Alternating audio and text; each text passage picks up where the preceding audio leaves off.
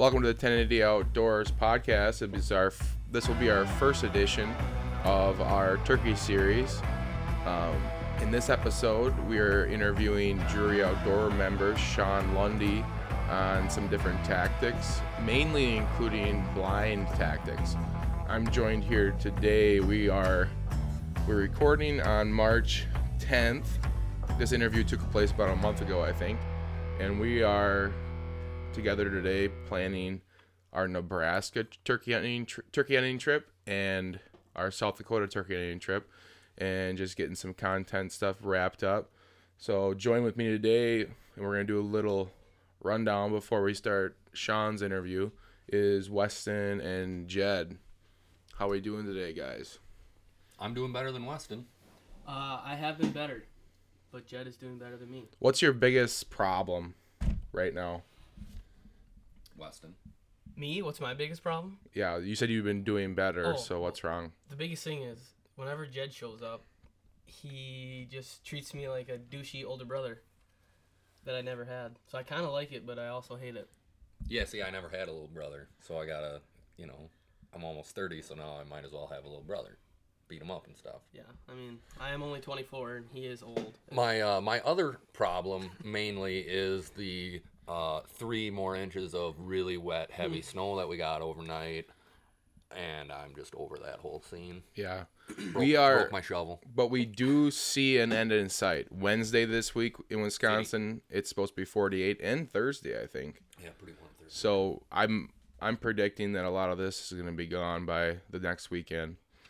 So the following weekend after next weekend, so two weeks out now, we will be heading to Nebraska. Nebraska. So Nebraska's season opener is 25th. March 25th, and we head out the 23rd, which is a Saturday. Yeah. Yep. And Weston will not be attending this trip.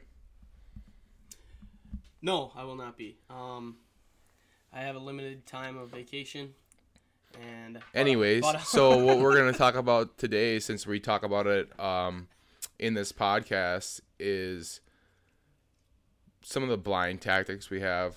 Um, what I guess Jed, you can start off since maybe talk a little bit about having a trad bow in a blind.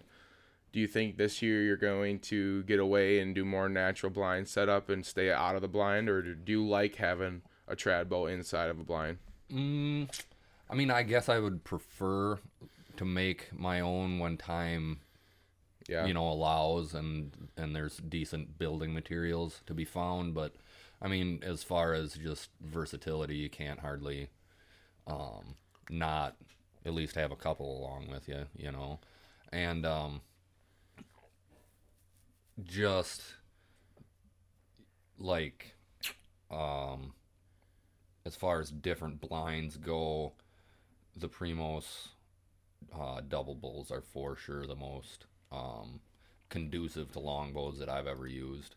Um, instead of having, you know, like the Ameristeps and the, the big mics have just, you know, weird windows. The the Primos double has the uh, the slot that Yeah. wraps around. You know. we're not i don't foresee us using anything different in the near future unless something happens but i know sean talks about the muddy blinds in this podcast and i, I would agree with jed the primo is just as that 180 view and then now they have the 360 which i haven't we haven't we don't have one of those yet um but there, it'll definitely come so it's just the biggest thing with me and blind is that anything that doesn't obstruct your eyesight that much. So all the old blinds have those multiple windows in them, and I can't stand them where these these 180 blinds open up and all you have is a couple bars. Um, kind of hurting your vision, but it's so much better. It's not even funny. So, yeah, we we do use blinds out in Nebraska quite a bit due to um, it being early season. We're gonna be hunting with bow, um, huge flocks that we're usually dealing with, so we're dealing with a lot of eyesight. Um, but there also is a lot of uh, cedar trees and different pine tree mixes out there that we can literally get inside of. And that's I think that's the beautiful part about having a trad bow is your versatility where you can set up the different uh, angles you can take a shot at. You, you can be down in a low crouching position and come up, draw back all in the same motion, and you don't have to have like the, the perfect form. It's a little easier, a little more versatile. Know, it's tough shooting it without you know like I'm much more accurate if I can be standing or down on one knee Yep. versus you know the weird twisting of the body. But that being said, it's you know way more possible to do that with the with the trad bow versus the uh, the compound. Yeah, you can't be bending at the waist shooting compound. No, I mean well, right. Not, Well, you could, but like if you're But you can't You like can't- cant the bow. Right, you Yeah, can't so- cant the yeah, bow. You can't be twisting at the waist and be, you know bending and twisting, bend and snap. Remember that movie? uh, legally blind. Mm-hmm. Yeah. So our biggest thing with blinds is honestly the decoy setup. We stick blinds out in the middle of fields and stick a nice flock or at least a couple decoys out there, and we've had tremendous success the last couple of years doing that. Um, generally, we stick the blind high high spot in the field. Uh, I know some people kind of get worried about the blind being skylined. Honestly, my biggest thing is if if we create enough of a gap from where a turkey is going to come out, see the decoys, accept the blind being there as just a hay bale or whatever they think it is. Just give them time. Anything, anytime you surprise a turkey and like set it on a knoll where they're going to come up over and they're going to be within 40 yards and all of a sudden a big blind couple turkeys are there.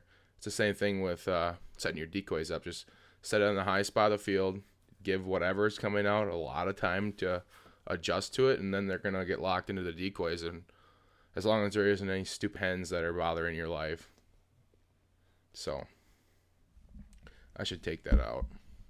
I don't know. I don't. I, I mean, I don't know. Maybe leave it. I'm sure Drurys wouldn't appreciate that. Um. So yeah. Anything else you guys want to add on blind setup? Um, big thing is, uh, I think using the right stools in them. You know, like a lot of times we got three guys in a blind. And, Taylor and, and, I aren't and- small. and let's face it. No. Let's face. Like I count as two. at least at least yeah um so like when it's just taylor and i in a blind it's a little you know we can we can be we can be lounging have some nice big comfortable chairs with armrests and stuff but once once the third guy is introduced to the blind you really got to downsize the chairs yeah, i think for sure. I would agree. Especially seeing as being the smallest guy usually i'm the one who's pushed into the corner the most Yeah.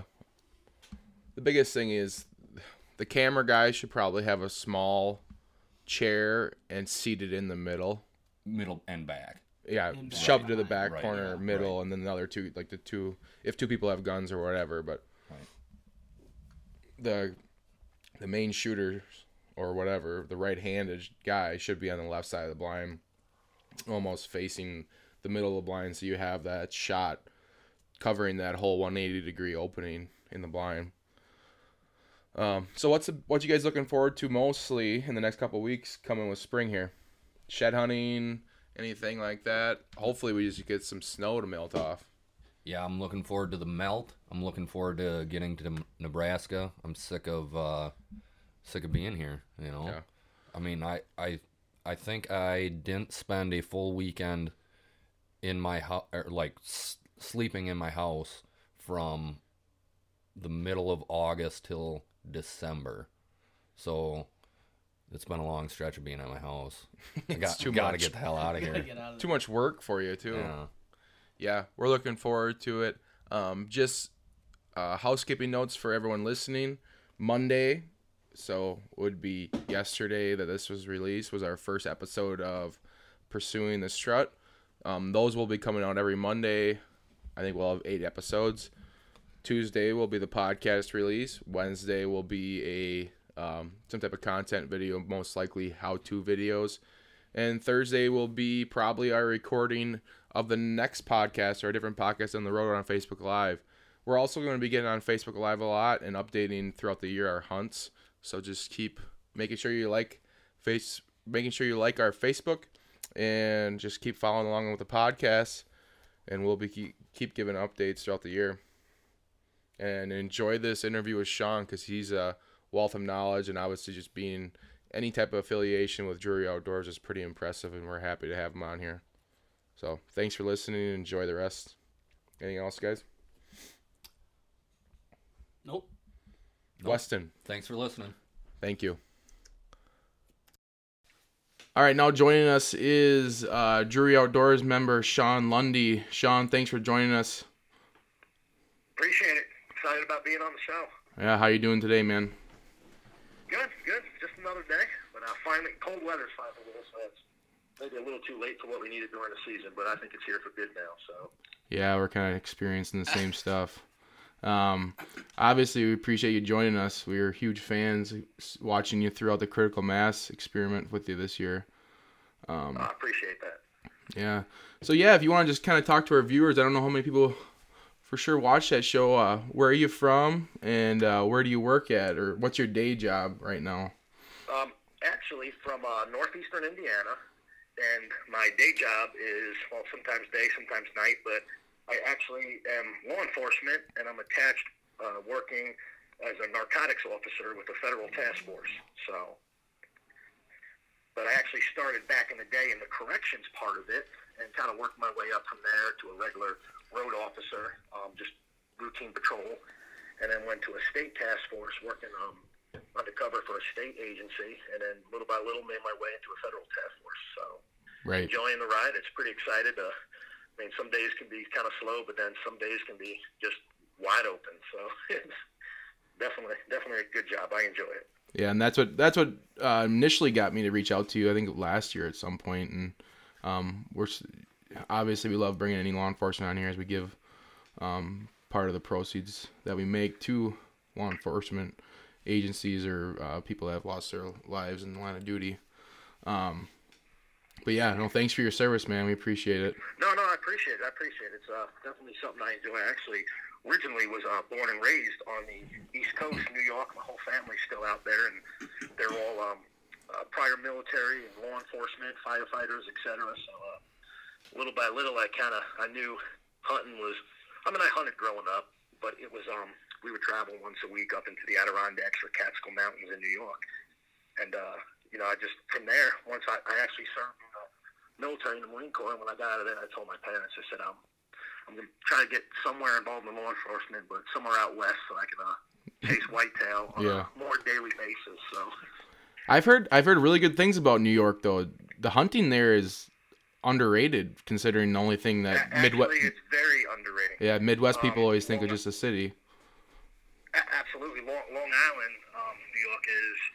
Know if it's really a kept secret, and sorry for all you Long Island guys out there, but uh, it's it's some of the best bow hunting in the country. I mean, it's you know, it's just finding those spots. But so many people they think New York, and they just think the city, you know. But Right. um, realistically, the Adirondack um, up there, it's one of the biggest, um, you know, federal forests and, and programs in, in the U.S.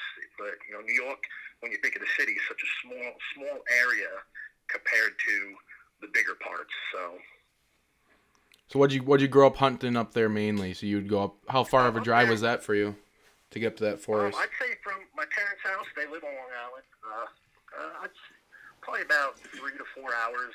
Most of the time, we would uh, we'd head up north up by Poughkeepsie, and we do a little bit of pheasant hunting and rabbit hunting stuff. But most of the time, when we were out there, we did a lot of waterfowl hunting, shooting plenty of bufflehead and mergansers on the Long Island Sound, and then the rest of it was deer hunting up in the Catskills and Adirondacks.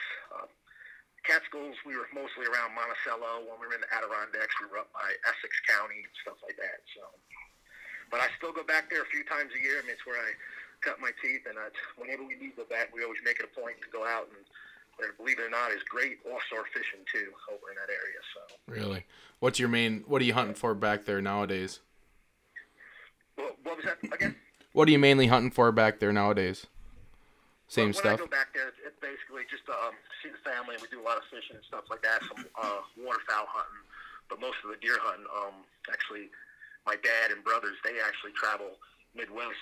Uh, me and my wife we own a small small farm down in southern Illinois, and uh, realistically, a lot of the um, that's how it's kind of different to some of the other people that made in the industry. I actually hunt very small tracts of timbers. You know, here in Indiana, I've got you know access by just you know baling hay for farmers or doing whatever the case may be, just helping out. It's so hard to get on leases. Yeah. But you know, I hunt a, a whole bunch of little, you know, 10 acre tracts or 15 acre tracts, and in that 15 acres, there might only be three acres of standing timber, you know, and the rest is crops. And so, you know, I, I with that being said, I, I travel a lot, especially being on the team now. You know, trying to network with different people and just get in there and try to get it done on a long weekend. You know, I'll take a a Thursday off and travel all all day Wednesday, hunt Thursday, Friday, Saturday, half a day Sunday, and get back home to the family and work. So. Right.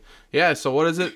So you, the critical mass show that you were on is part of the Drurys, and you're part of the DoD team. So kind of explain to everybody what that what that process has been like for you to get in with them, and what it's like now being a part of the Drurys.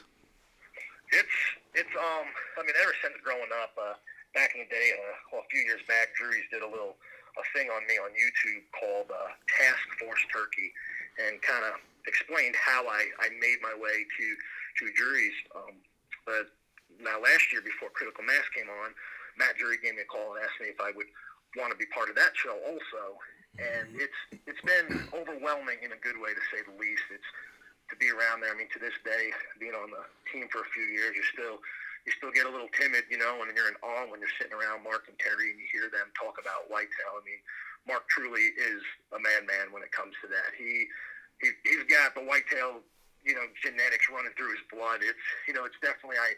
I sit back a little bit and kind of, you know, pick their brains and stuff like that. There's so much you can learn from it. But um, I'm very humbled and blessed to say the least to be chosen to be on that team because you know, a lot of the guys, you know, they do have big farms and they're such big buck hunters, you know, and realistically, you know, I've never been known to go out and, you know, I'm not going to be able to, to knock down, you know, multiple boomers a year, you know, and so I think when they brought me on as just the, the everyday guy, you know, I was hoping that the, the viewers at home would, you know, appreciate that or how would they look at that, you know, and just putting it all together and, the first show went pretty good for me. I actually was able to be picked fan favorite, which was I can't thank everybody out there who voted. I mean that was pretty awesome. Your first year on a big show with Drurys and to get chose for that. But yeah, I think no I kidding. brought back some of the the everyday stuff that you know us as hunters and the majority of the people out there, you know, and and um and I still try to to, to keep it real when I'm out there hunting and everything because realistically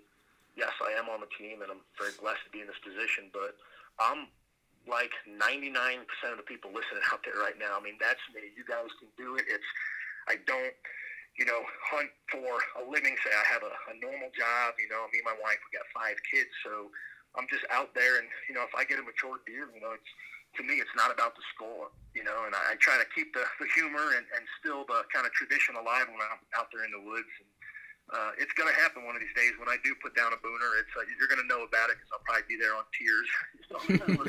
Yeah. Losing it. It's just I, I, if I'm out there and, and I'm hunting and a you know a doe walks out, if, if I made my mind up, we're not going to harvest a doe today. It's no big deal. But in the back of my mind, if I say, hey, we're going to go out, and if we get the opportunity to harvest a doe, we're gonna. And when one pops out, I mean, I lose it. You, you, you'd see the, the leaves in the tree shake, and I just I get all tore up. But I mean, that's why we do what we do, you know.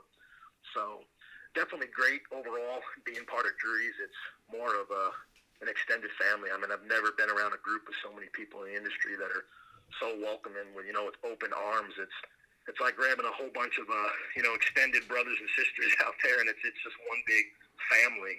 So definitely a great experience, and I hope it lasts a while. So. Yeah, and it, it really shows that too on the shows and all the videos they make, and um, and they they run a very successful business too. Not not besides the point. Um, and it's cool. Yeah, and- Coon, Coondog's an active law enforcement officer too, isn't he? It's cool that he's Yeah, there. uh, Goondog actually, he um, just retired. He hasn't even been in official year of retirement. So, and as we speak, he's actually uh, grinding it out over in Western Illinois right now. So, Awesome. but yeah, he he retired right before the season started. So, That's perfect timing. oh yeah, oh yeah. But he, he's got his hands full. He's got a new grandkid that uh you know just came, so he's enjoying being a grandpa and everything too. So, right. Well, congrats to him. I'll have to message him on Instagram. absolutely. So yeah, mainly what we're doing right now is we're gonna go. You're the you're our first guest of the spring, going over our 12 part series of turkey hunting. So our first turkey hunt related question is mainly where do you do most of your turkey hunting right now, and and which state's your favorite place to hunt? Um, my, believe it or not, I, I, I own a little bit of ground in southern Illinois, and the turkey hunting in southern Illinois is great. And in my mind, there's a lot more birds down there. But as far as action, up here in northeastern Indiana, it's kind of a, you know, a place that not many people think to go out and be able to pursue turkeys, but it's one of the best places. I've been hunting them for about 15 years. It's unbelievable. I mean, it's birds in your face 24 7. I think part of it is because, you know, a lot of these other states, your big turkey states, you know, down south and even Kansas, Missouri, and stuff like that, they, they've been hunted for a while, you know, and the birds uh, are educating each other. And But here in Indiana, a lot of the birds that are being hunted, you know, we're still we're still killing some 27, 28, 29 pound birds. I mean, those are huge uh, easterns. So, but you know, so a lot of them are real old birds. But as far as I, would say, the majority of my hunting is done uh, right here in Indiana. It's a, at this time, it's a during the spring. It's a one bird state. So. Uh, I'm pretty blessed to have the, the areas that I do hunt. Like I said, they're not very big, but mostly um, if you can get out there and you can get them roosted at night, I do a, a lot of my roosting and a lot of my blinds um, uh, sets.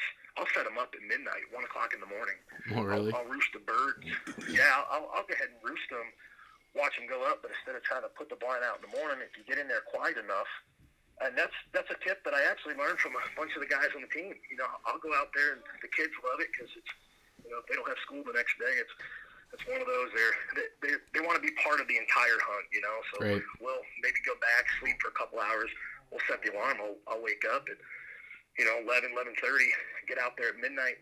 Uh, go ahead and pop up a ground blind, which is not only great for the adults, but it's, it's great for children. I mean, you hide your movement, and sure enough, if you can get in there quiet enough, because usually in the evenings, if you bump a bird, you'll, you'll usually bump them from one tree to the next. Uh, if you get in there early in the morning and you bump them, uh, they don't like to, but I have seen them. They, they will, they will fly down. And, you know, even though it's an hour before dark, you sometimes they'll go ahead and try to roost again. But in the evenings, if you're, if you're a little, especially with kids and you're not as quiet, if you bump a bird, you're only going to bump them from, you know, maybe 30, 40 yards from where you're actually trying to set up. So.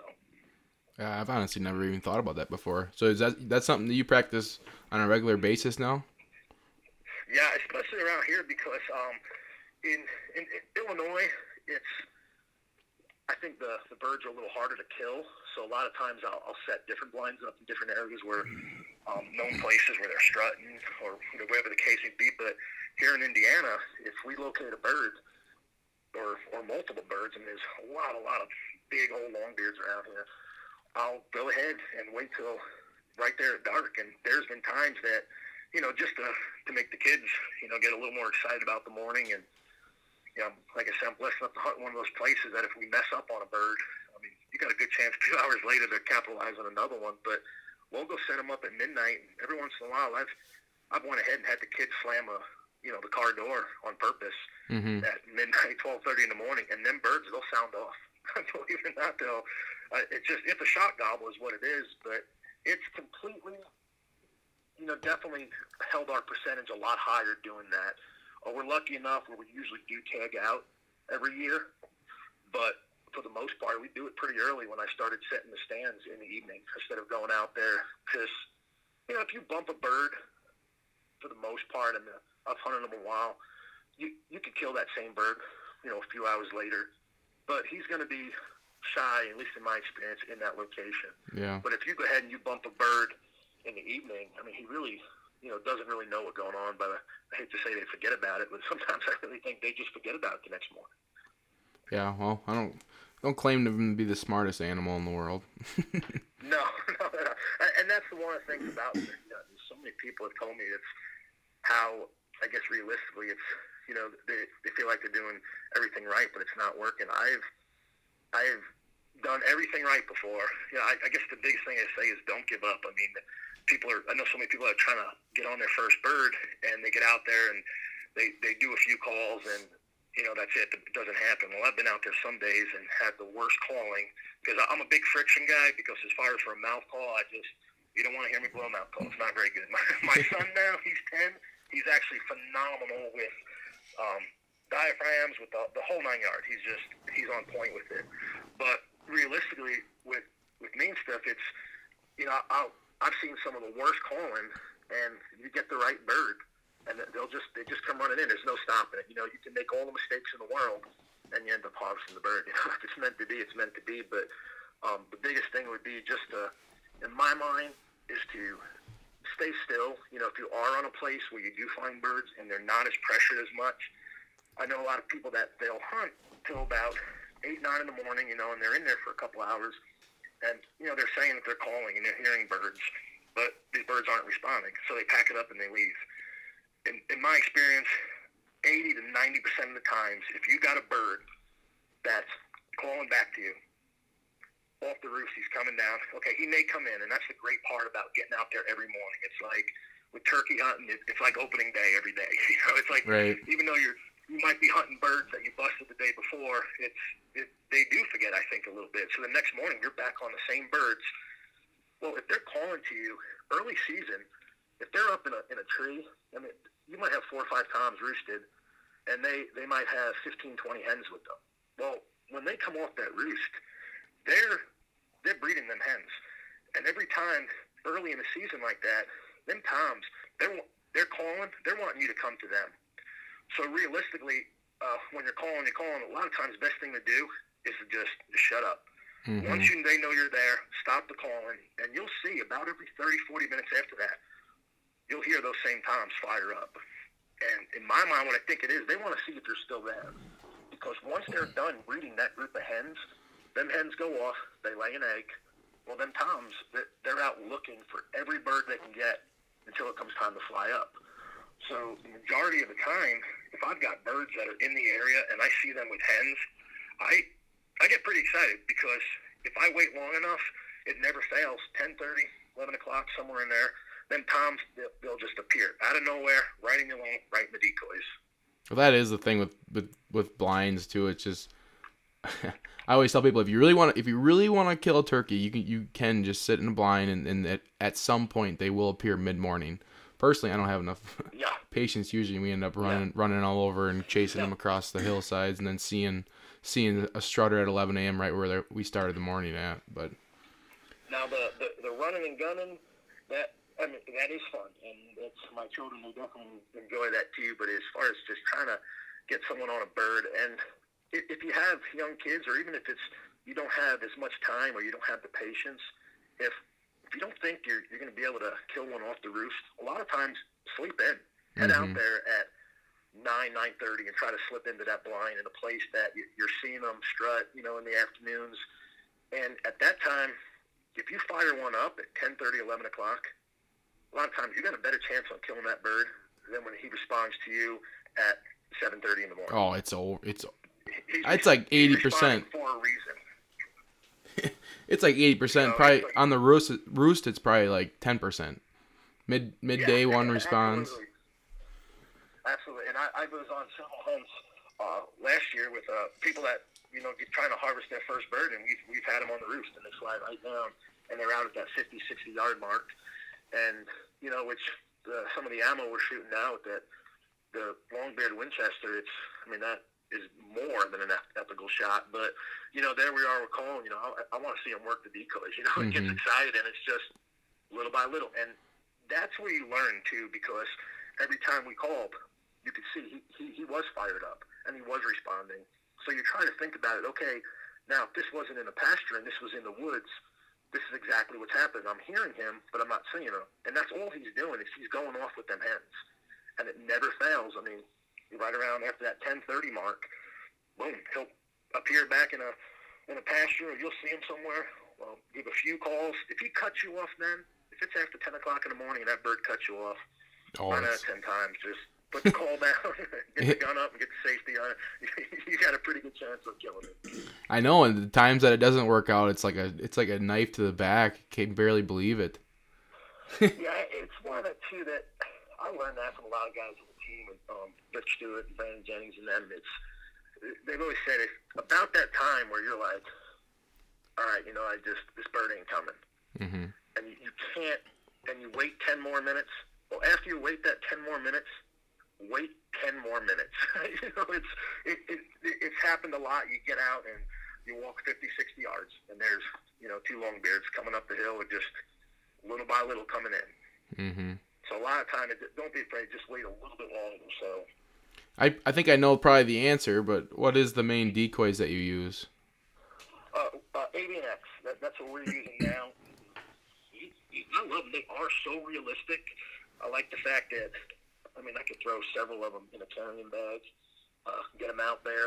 The other good thing about them is, is yeah, technically they're they have air, I guess, in them, but it's not like if they're got a hole, they're deflated because I've had plenty of spurs put through them. I've had plenty of my kids put pellets through them. So they're they're still rocking. They're fine, and um, they're just a good durable decoy. Yeah, and that's what we use too, just because it's, I think, price point and just how well they work. It's just, it's not. Yeah, absolutely. I mean, Yeah, it's, and really, compared to a lot of the realistic um, uh, looking decoys out there, and they're having things going to these, getting away from foam and actually going to the rubber decoys that look so realistic. The price on them is that really not bad at all. I mean, there's some some decoys out there that are two two hundred and fifty dollars, and you could pick up, you know, multiple of them Avian X ones for. You know, a lot of the, the hens and even the three quarter struts, you can find them for under 100 bucks, and it's you know, they'll last you forever. I'm still using a set for four years now, and they're shot up, and to me, they look just as good as they did as the first thing I got. yeah, I've had a couple for a couple, four or five years now, and they're, they're still getting the job done. So when you are sitting in a blind, what is your decoy setup? Um, Uh, that's a, a debate that I've you know, talked to a lot of people about, and it's it, it, I I am lucky enough to hunt a lot of um, private ground, but with me, I most of the time I don't use. A lot of guys use. Uh, they'll go with a full fan or a full strut decoy, and Avian X has one, but I always go with the the um just the Jake and a couple hens. And realistically, because when when, when I'm turkey hunting, it's you know a trophy. I, I just I want to harvest a longbeard. You know, it don't make a difference if he's eight inches or or if it's you know twelve inches. Just to go out there and harvest a good longbeard. I think sometimes them full strut birds, it you might get that one bird that might have committed. Or I guess to say I've had more birds commit on a Jake than I have had on uh, a decoy that's full strut. However, though, when it does happen, if you have you know full strut decoy out there and you do get the right bird, I mean it's a show. It's pretty awesome. it's I mean they're coming in and spurs flying, and it, it's definitely something you need to experience. But Yeah. my go-to setup is a Jake and a couple hens, do you and um, usually to the point where the, the Jake is kind of um, facing away from, from where the if I'm thinking the town, if I if I do locate them, I know where they're roosting at. I'll actually put the hens, maybe one looking back at the Jake, but kind of like they're walking away, and the Jake also walking away from. And the reason for that is that Tom will come up and circle in front of that Jake, and it gives you enough time to, to get the shot off, to relax, and it's not where he's just coming right in face first. So. That's that's another big thing about decoys people don't really mention very often is how much it lets you get away with too. It's the same thing with deer hunting too. A Uh, decoy out there it's gets their focus off looking around. They see what they want to see, and it's. I mean, you can do jumping jacks sometimes. Oh, absolutely. And, and the ground blind, that, that's what's good about them. I mean, you can you can get away with so much in it. And before I was uh, filming a lot, you know, I, I had all the windows up. You know, I just little teeny holes that you can peek out of, and you know, now trying to to, to lay down the best footage I can. I, I thought, man, it's, I'm, I'm opening up too many windows, too many windows. You know, the guys are like, you know, I even talked to Wade Robinson with, you know, Mark's cameraman, and he's like, open your windows. I mean, if you got the, the right setup and you got them decoys out there, it's, you know, I mean, don't open them completely, hmm but you can get away with a lot more because when they lock in on them, they're so realistic looking, you know, and you can hear them when they come in. I mean, they're putting on the fighting purrs and everything else. A lot of times they are clueless. They're paying attention to one thing, and that's the decoys. Yeah, we've gotten into that more filming, um, opening our windows up. What is the? Do you have a specific blind that you guys are using, or do you kind of just use it all? Yeah, we, we use muddy. Uh, Oh, you use muddies, okay? Yeah, yeah, and actually, it's that's another one. There's a lot of um, great blinds out there on the market. You know, I've used a lot of them, but as far as uh, the price too, the Muddy's got that uh, 360 out now. That the windows they you can you can adjust them like a lot of the other blinds. You know, and it's not just uh, Muddy also has the other ones that have the you know you got the window in front of you and the corner windows, but they have the one now that uh, phenomenal not only for turkey hunting but for deer hunting. I mean, you can kind of move, you can adjust them up and down. You got the mesh. You can while you're in there, it's just very quiet. There's, you know, you're not pulling Velcro down. Once you have everything set the way it is, you can literally just slide and maneuver the canvas. Yeah. So the big another big, um, I guess you could say argument that people have is placement of blinds. Um, we've we've kind of experimented over the last few years and have actually, and it probably hurts us sometimes, but we sometimes put them right in the middle of the field, um, on like a hay strip to a corn strip exchange. But um, are you are you brushing yours in wood line or? No. Um, if I when when it's with the turkey hunt, I I really don't. I I never have had or really noticed as much. I mean, there's times where it gets busted in. We've all done it. You, even when you're waterfowl hunting, I've done it with turkey hunting too. You get out there in the decoys and you look back at the barn, and you're like, something ain't right. you know, so they, they see something. What's that? But I it doesn't. I don't have it happen that much when I'm turkey hunting. And like I was saying, it's you know I put them blinds out in the middle of the night. I could put it out in the pasture or, or off the edge of a fence or something.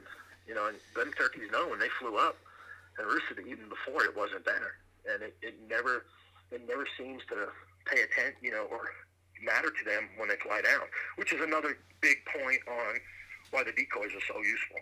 You know, they're they're concentrating more on that, and they're really not concentrating on now movement. You know, I, I've killed plenty of birds just kind of sitting up against a tree with maybe at the time the camo didn't match the exact you know tree or fence row that I was in.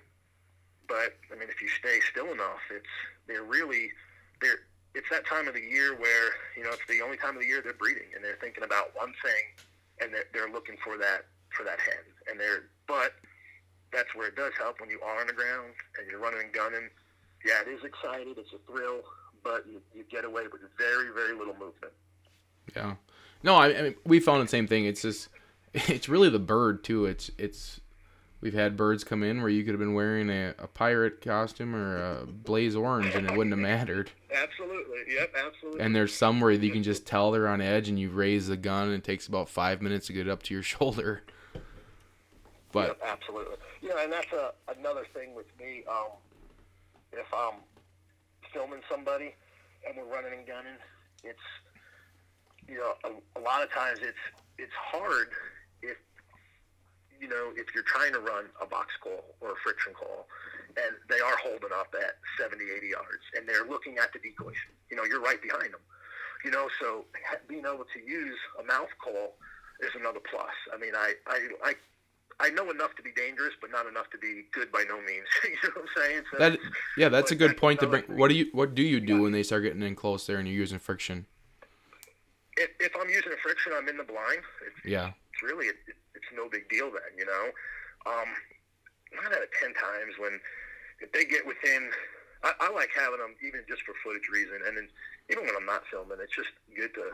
I mean, right there, it, I, I'll get out of my blind and I'll, I'll literally walk nine to ten steps from the blind, and that's where I place my decoys.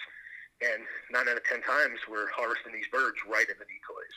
If they get usually within 30, 40 yards of the decoys, a lot of times you may be able to do a little bit of fighting for this or that, or just just basic yelps. You know, I wouldn't really be trying to cut it up too much. Then, if they get in that close and they've came that far, they're committed. I mean, at that point, breathe, relax, and just enjoy the show. Really. Yeah. It and it, it calms you down after a little bit too, just watching them. Oh, absolutely, absolutely. Now, with deer hunting for me, it's it's complete opposite. If a lot of people, it's you know they say a deer walks out, you know you have time to watch them come across that. Now, to me, I, I'm a lot better to, to hear the crunching of the leaves and the sticks and look down and there he is. Because if I have time to think about it, um, really two things happen. One, I just absolutely get nervous, and by the time I see him, he's uh, he's 120 inch deer, Five minutes later, he's a 140, he's a 150. you know, and I end up killing this 180. When I get up to him, he's he's the 120 that I originally seen. But it's Yeah. I I just I lose lose my mind. And, you know, and again, that's that's why we do it though. Yeah, what's your main tip for my uh, co-host here, Weston? He actually had a turkey sit on a couple avians last year at about five yards from the blind for a solid four minutes and missed a shot. Okay, well I didn't miss. I just didn't hit it very Well, well. I I guess you know, and I don't. It, you know, I hope too many people out there don't don't frown upon it as much.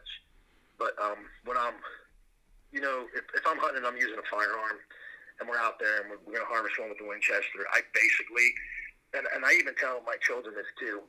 It, when you're, that's the one thing when you're getting in close on those decoys, and you're ten steps away. Those chokes are so tight Yeah, and so many people are, are putting the pin or or that, that little bead right on the bird's head. Yep. Well, when it's come down that close, it's probably a little bit smaller than a golf ball. You know, so you're almost trying to to, to harvest this bird with a slug. You're, you're that tight. So what I do is I I always come down when they're in close because the, the breast isn't actually as high up on a bird as people think. I mean, it's kind of down below them. I put the bead or the sight, whatever it is that we're using, where the feathers meet the neck, right there. Oh, for sure. I, I I mean, if you if you pull, you know, a little left, a little right, up, down, you're, still you're you're in the money. So No, yeah, for sure. That that that is the biggest mistake. Is easily, easily don't aim at the top of the head. yeah, and it's because it's you really realistically, you've got three different directions, up, down, left, or right, where you're you're done. You know. Now, with that being said, if you've got that bird out there 35, 40 yards, put it on the top of his head. I mean, your your pattern is going to open just enough where there's more than enough pellets that are going to do the job. I mean, it's going to stone kill them right there. But if you've got them in tight in the decoys within you know 10 to 15 steps, go ahead and just follow, follow it down with a with that neck. As soon as the feathers start coming up on that skin, that's exactly where I'll, I'll put it. Yeah, for And sure. it's actually helped the children. I mean, their harvest rate has went up. I mean, almost 100 percent at, at that at that range. So. Well, maybe we should have you teach a lesson. We should have you teach a lesson to Well, it- Weston like he's your child. Yeah, it, it, it, it's it's funny too because uh, um, la- last year, was it last year, no, it was the season before that on film. You know, my son, he's he's getting so nervous, and we've got this bird. and We can hear the the just the plong right off the high tensile fence. We actually had the blind so it wouldn't blow away, tied to a um, just a high tensile fence behind us on a pasture with it to keep the cows out. And we looked over, and you know, a lot of people say they don't cross fences. I think it's all what birds are used to. Where I'm from, there's a lot of dairy farms, so the birds they have to cross fences. You know, so they're they're, they're coming under them, and and sure enough, I, I told him I said, hey, when he gets you know right in front of us, Cole, I said, go ahead and you know you're good. You're going to harvest that bird. Well, I, I at that moment I thought you know he was going to come in front of us in the decoys and put on a show. Well, he actually walked straight past the hens. And as he's walking through the hens, my son shoots at probably four yards and completely misses the bird. Mm-hmm.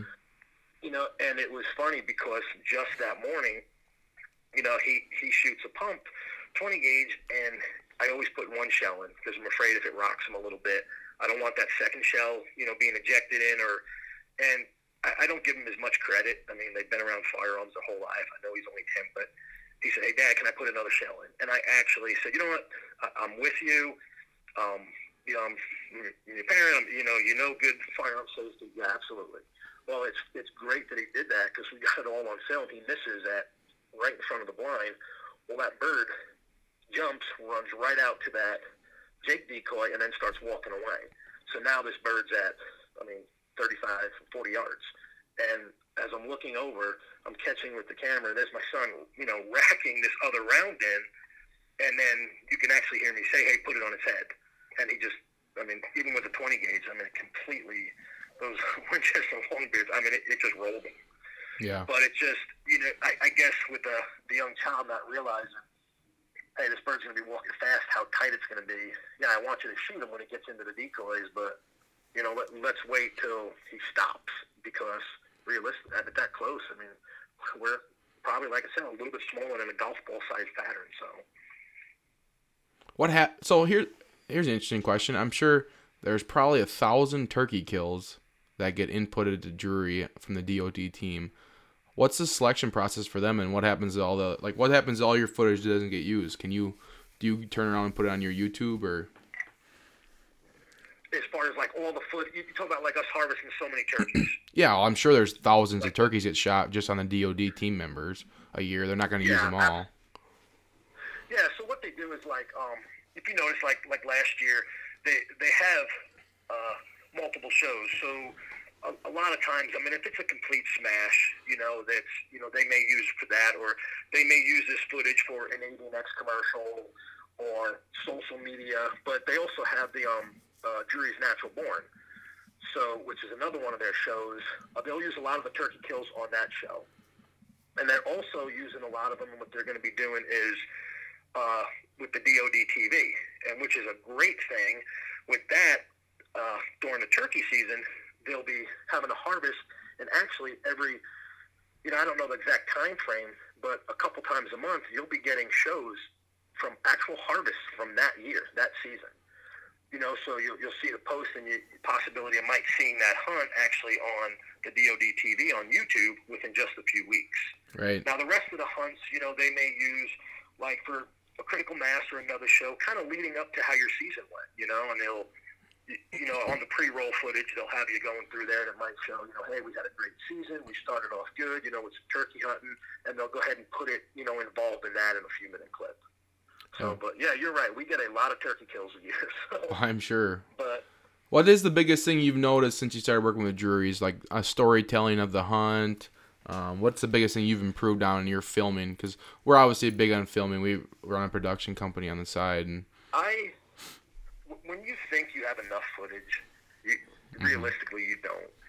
And you know, trying to and Mark and Terry have always said it the best, and they they they live by it. These hunts truly are being produced for you guys, you know, the fans, and and they really strive on on trying to lay down the best footage and to to show the story to make you know people really feel like that they're there and yeah, every year I continue to, to learn from so many of the veterans that are on the team. But it could be the simple things of just when you get out of the truck, just walking in. You know, not, not you know, it's okay to you know start it from being in the tree and you have the harvest, but there's so much more that went to that. You know, when you're watching a show and you actually see them, you know, getting out of the vehicle, or if you try to even throw a little bit of drone footage in there that kind of shows you walking out to to the farm or whatever the case may be, the littlest thing can can make and break a show, or not necessarily make and break it, but really put one over the top. Mhm. Um, it could be something simple that have the the cameraman. You know, there's times I'll I'll run up in front of somebody because I know we're getting ready to cross through a creek, and I'll get on the other side of the creek real fast, and you're trying to stay quiet because you're you're actively hunting. You know, you're getting ready to get to a stand, and you want to be quiet going in there, and you're you're playing the wind direction. But I'll run up and I'll get on the other side of that creek and get down low with that camera, and you know, get get the the boots coming through the water and the splashing, and it you, you don't realize it till you're sitting there and, and you actually watch a show. I have learned that it's like back in the day, you know, you, you watch the hunt, but now that you know, being out there and being an outdoor you know, film producer now and trying to produce these hunts, it's I look at it in a whole different mindset. You know, hey, that's kind of cool that you know that they picked up on that, or that's kind of cool that they they showed the lowering of the bow, or you know, a couple people last year I learned a lot. Now, um, taking that second angle camera, whether it's a, a GoPro, a Tactacam, a Garmin, whatever, and when you're tracking that deer, put put that camera out in front of you. Mhm. You know, hold it where you got the cameraman behind you, but film yourself because it's there's you you cannot recreate pure emotion, you know, and to capture it, you know, on, like, you're right there as it's really happening, it, it, you can't you can't beat it. it. You can't top that. But, Yeah. but I have noticed it's you know you how much goes into it. You know, it you know you take a 30 minute episode and you've got the commercials and sponsors and everything else that go in there. Well, a lot of people think, well, if I get up in a tree, you know, and I film 15, 16, 17 minutes, whatever it is that you have that's actual footage without the commercials, I have enough for a hunt. And realistically, it you, you don't because if that's the case, all you're going to be showing the viewers at home is you in a tree and a harvest. You know, to to be able to show the the pulling in of the trucks, the getting out, and to to get, getting dressed, the whole nine yards. And what really kind of goes into that hunt people can relate to that because they know, okay, that's what happens. You know, you you get home late from work, you're heading out there, you're climbing the tree, you're you got your harness on the whole nine yards. If you think it's something little and it's not going to make a difference, film it anyway. I mean, it, it could be a squirrel on a branch. It could be, you know, uh, turkeys flying down. I've got a lot of footage this year of out deer hunting where I was excited because we were getting ready to actually capture these turkeys going up to roost you know, here it's prime time, and I'm telling my son and my daughter, you know, pay attention, see if something steps out into the standing beams. But in the meantime, I had the camera turned because it was kind of cool to catch, you know, these birds flying up to roost for the evening. Oh yeah, for sure. So, but what is the what's the main camera you're using? I'm using a Canon XA30, which is actually a very small camera. Yeah. But it's it's very compact, and it it I run most of it unless I'm actually turkey hunting, then I'll run it on manual because you're trying to focus through. You're in the timbering, you're trying to focus through the sticks and the leaves. Most of the time, I'll run it on auto. Yeah. And the camera, these cameras nowadays are so advanced. You know, you really, you, you don't need to go out and spend 50, 60 grand on a camera. I mean, you can, you know, get yourself. you know, that one's only two. That one's like two grand, I think, isn't it? Not even maybe. Yeah, yeah, and that's now everything that's on it with the boom mic and everything else right. and the uh, portable mics and stuff. You might have a little bit in there, but if you want to get into just filming and trying to lay down the best footage you can, just get yourself a good high definition camera, but good quality, not necessarily, you know, top of the price range. And yeah. I mean, I filmed the last three years of all the majority of the hunts have actually been filmed on that camera. That's very. I mean, as long as you keep your lens clear, you know, I, you know, I always keeping wipes and stuff like that, and and things like that. Now, that's the other thing. When you get into the winter, extra batteries. I can't tell you how sure. many times the, the cold weather sucks the batteries down. There's been times I was in Missouri last year, and I actually took hand warmers and stuck them up in the camera just to try to keep the battery just a little bit warmer. When you start getting below that 15 degrees, 10 degree mark, a 180 minute battery, you know, you realistically might have 70, 80 minutes in it. that's it. And that's the one thing that uh, I've learned too. I used to leave my camera off. And when something would happen, I turn it on. Well, about the time something happens and you're getting excited and you got a deer, whether they're out there sparring or, or chasing a doe, it's too late. You know, so we leave the cameras on. They just when we get in the tree, especially that last hour, hour and a half, the camera's on. All we're doing is punching, recording, and running our, um, you know, our focus and stuff like that. But the camera itself is on. You know, so if you're out there filming and you're trying to capture everything, get yourself a couple extra batteries. Go ahead and, and leave the camera run all the time because it could be something where, and if you're trying to film it and you have somebody editing it, just make sure you punch that record. you know what I'm saying? Get the record rolling and get the footage. I mean, you, you could, for the most part, try to piece what you can together. But if the camera's off, I mean, it, it may take four or five seconds, which isn't a long time. But in the wild, a lot of cool things can happen in five seconds that you missed. so it's yeah, you definitely want to have that camera up and running. That's true because they sometimes some of those cameras do take a little bit to get powered up. Yep. So that's awesome, man. Um, anything else involved with turkey that you want to talk about or that our viewers should should know about from you?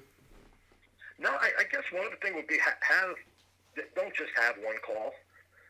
Um, I have you know, and I I have a couple custom calls that I use, but it, and if you're gonna go with you know if you're gonna go with friction, and to me I use uh, a slate. Well, whenever I go to the turkey shows, the NWTF things like that, I'll go around and I, I try to pick up different strikers. Just believe it or not, it it could be, and I've had it many times before.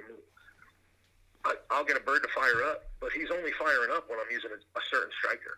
You know, it's just, you know, I guess it's just that one thing that happens to attract that bird. You know, he's just into that sound, and that, you know that's. But you know, a lot of people you get out there, and it's that is something I have seen. If you get, I've noticed on certain farms or certain areas, if you're using the same call, it could be the slightest thing from three or four days of just having an okay hunt to getting there on the fourth or fifth day and just doing something different, just changing up a striker, and it's the birds respond 100% different. Yep. So always have if you're running friction, have multiple strikers inside. So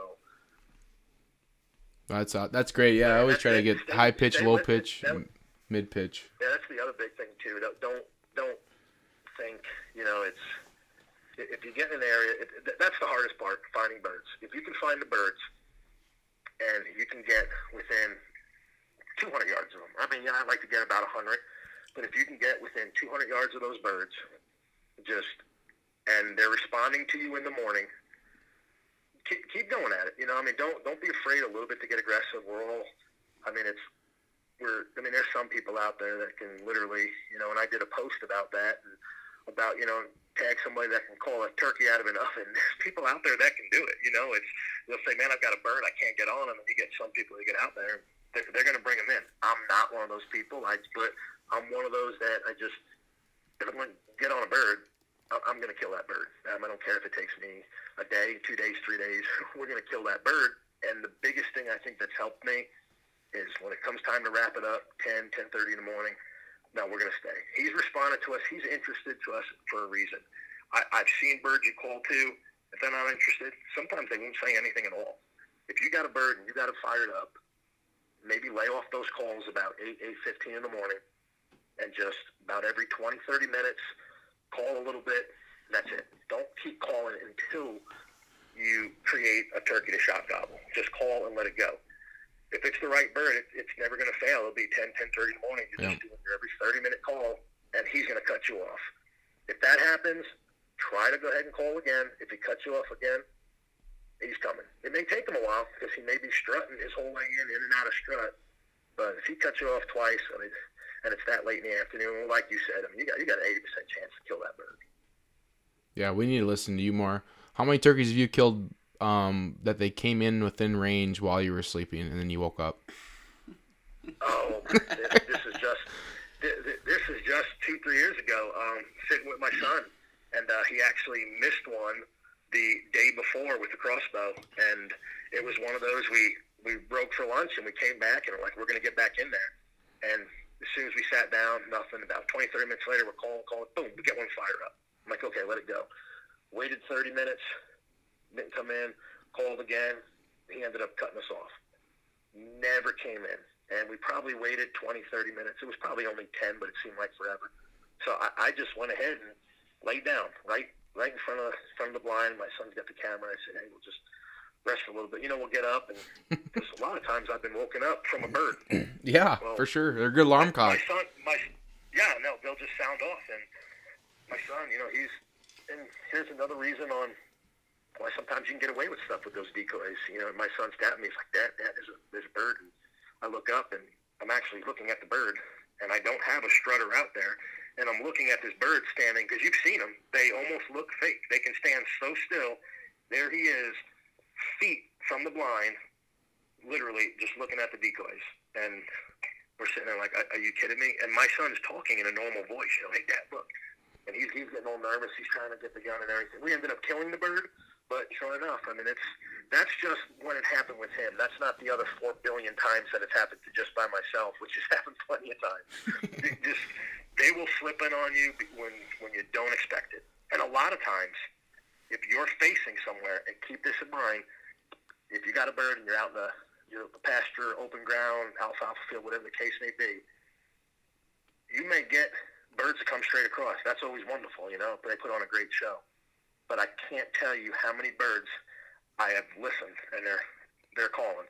Five minutes later, they're calling. They're getting mad because you're not calling back. So about every two, three times he call, I can hear him getting closer. Well, he's starting to go down to the left or he's starting to go to the right. They will literally come from behind and then come out that way. So just because you're you're calling a bird that you can hear them 80, 90 yards in front of you, that does not mean that that same bird is not going to slip out on the 180 degrees from the other side. Oh, yeah, and they literally sure. will come around and as quiet as anything. And that's the one thing too that you know you gotta.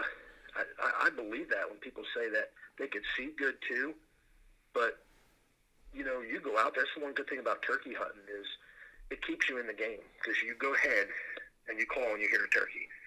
Well, that makes you want to stay longer. You know, if we were in the woods and we can go ahead and blow our grunt call and 150 inch deer said, "Hey, I'm over here," you're gonna stay all day. you know what I'm saying? Just Oh yeah. knowing that it's out there. That's the fun part, and it's such that turkey hunting is such a great way to introduce not only children but new people into the outdoors. That you, when- when you do call to them, a lot of times they come. I mean, I, I think that that's why a lot of people kill them without decoys. I mean, they truly. I don't know. It was a while back I heard it that they said that they can pretty much pinpoint, and I do believe this. I don't know for sure, but I've, I've experienced it a little bit, where I think they can pinpoint you to within three yards.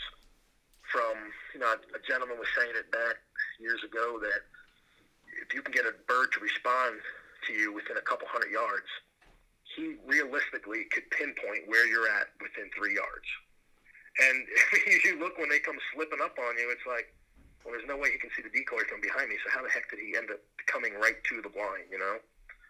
So Oh, that's yeah for sure, and that that's another reason decoys are nice because it takes their attention away from you. It just, they just assume that some, they had moved a little bit. So, yeah, I think you definitely got us all jacked up now. I, I can't wait for this spring. So that, that that's for sure. That's one of my favorite times of the year. Ultimately, I mean, whitetail is definitely my my you know biggest thing that my biggest passion as far as pursuing. But there, there's just something about turkey hunting. It, it's more than just breaking the time between whitetail season. I mean, it's it's to me, it's like opening morning. You know, every day when you get out there with turkey hunting, that's the great thing about it. You hear them fire up, and you feel like you're in the game. When sometimes during deer hunting, I, I think we get lackadaisical. You know, we're four or five days into a you know October lull or whatever, and you're thinking, man, there's no deer around here. But you know, if it wasn't for cameras, you wouldn't even be out there. Well, with turkey hunting, it's every day can be action. You know, and that's you know that's what keeps people going. It's what keeps people hooked into the outdoors. So. That's a be- it it definitely it's one of our favorite things to do too, and we're looking forward to talking again. We're definitely gonna have you back on here if you if you if you want to for white our whitetail session. Absolutely, I would love to. I, I could I could talk talk outdoors hunting forever. It's just it's a passion that I think we, uh, myself and you guys both share, and I, I would love to be back on the show anytime you guys reach out to me. It's been awesome. Yeah, well, we appreciate everything about you. So, where can people find you? Is there anything that people should be websites they should be going to, products they Um, should be buying? Uh, as far as you know to find me, um, I am. You can get on uh, Instagram. It's uh, Sean Lundy uh, Drury Outdoors, and uh, a lot of time on there. We'll be uh, talking about the different uh, some new things that our sponsors are coming out with as far as the what tips. You know, ju- just today I. Um, well, actually, sorry, it was yesterday. We just put a tip that a couple of guys from Analogic did on hinge cutting, and you know the, the different ways that we're doing it. So it's a and as well as most of the other guys on the team are also on the uh, Instagram as well as Facebook. So Right. Okay, so yeah, go to find them on social media. Pretty easy. Um, our random Yeah, thought for you. Quick, quick answer hear from quick answer from you. If you had your last meal ever on Earth tomorrow, what would it be? oh man, I, corned beef and cabbage. Corned beef. Man, that's a that's a I that's can one I left field. Yeah, I can honestly say I've, I've uh, never That's how had left that. field. See, that's good. Yeah, you said it. Corned beef and cabbage. It has to be. Wow, is that like a New York thing or? That, that's uh, well, I, I'm Irish, so yeah. Oh, Irish. Oh, Okay. okay. Matter of fact, There when, you when. I when I got married, you know, and um, that was the one thing I my wife. She's like, "What's your your favorite meals to eat?" It's, I'll be honest, it, it's corned beef and cabbage and chicken parmesan. So, it, but to me, corned beef and cabbage because it's for anybody out there that's had a budget, it's, it's not the easiest thing to make. And my wife, she's got it down pat now, so I got to give her props for that. Good. Well, you married her for a reason. yeah. Yeah, that's right. She can cook, so that's, that's a good thing. So. All right. Well, that's awesome, man. We really appreciate you coming on here. Um, and obviously, hopefully, all our listeners look forward to hearing you again because we will definitely have you back on this. Absolutely. I, a- anytime, just uh, give me a heads up. I'd, I'd love to be back on the show. All right, Sean. Thanks a lot. Thank you. You got it.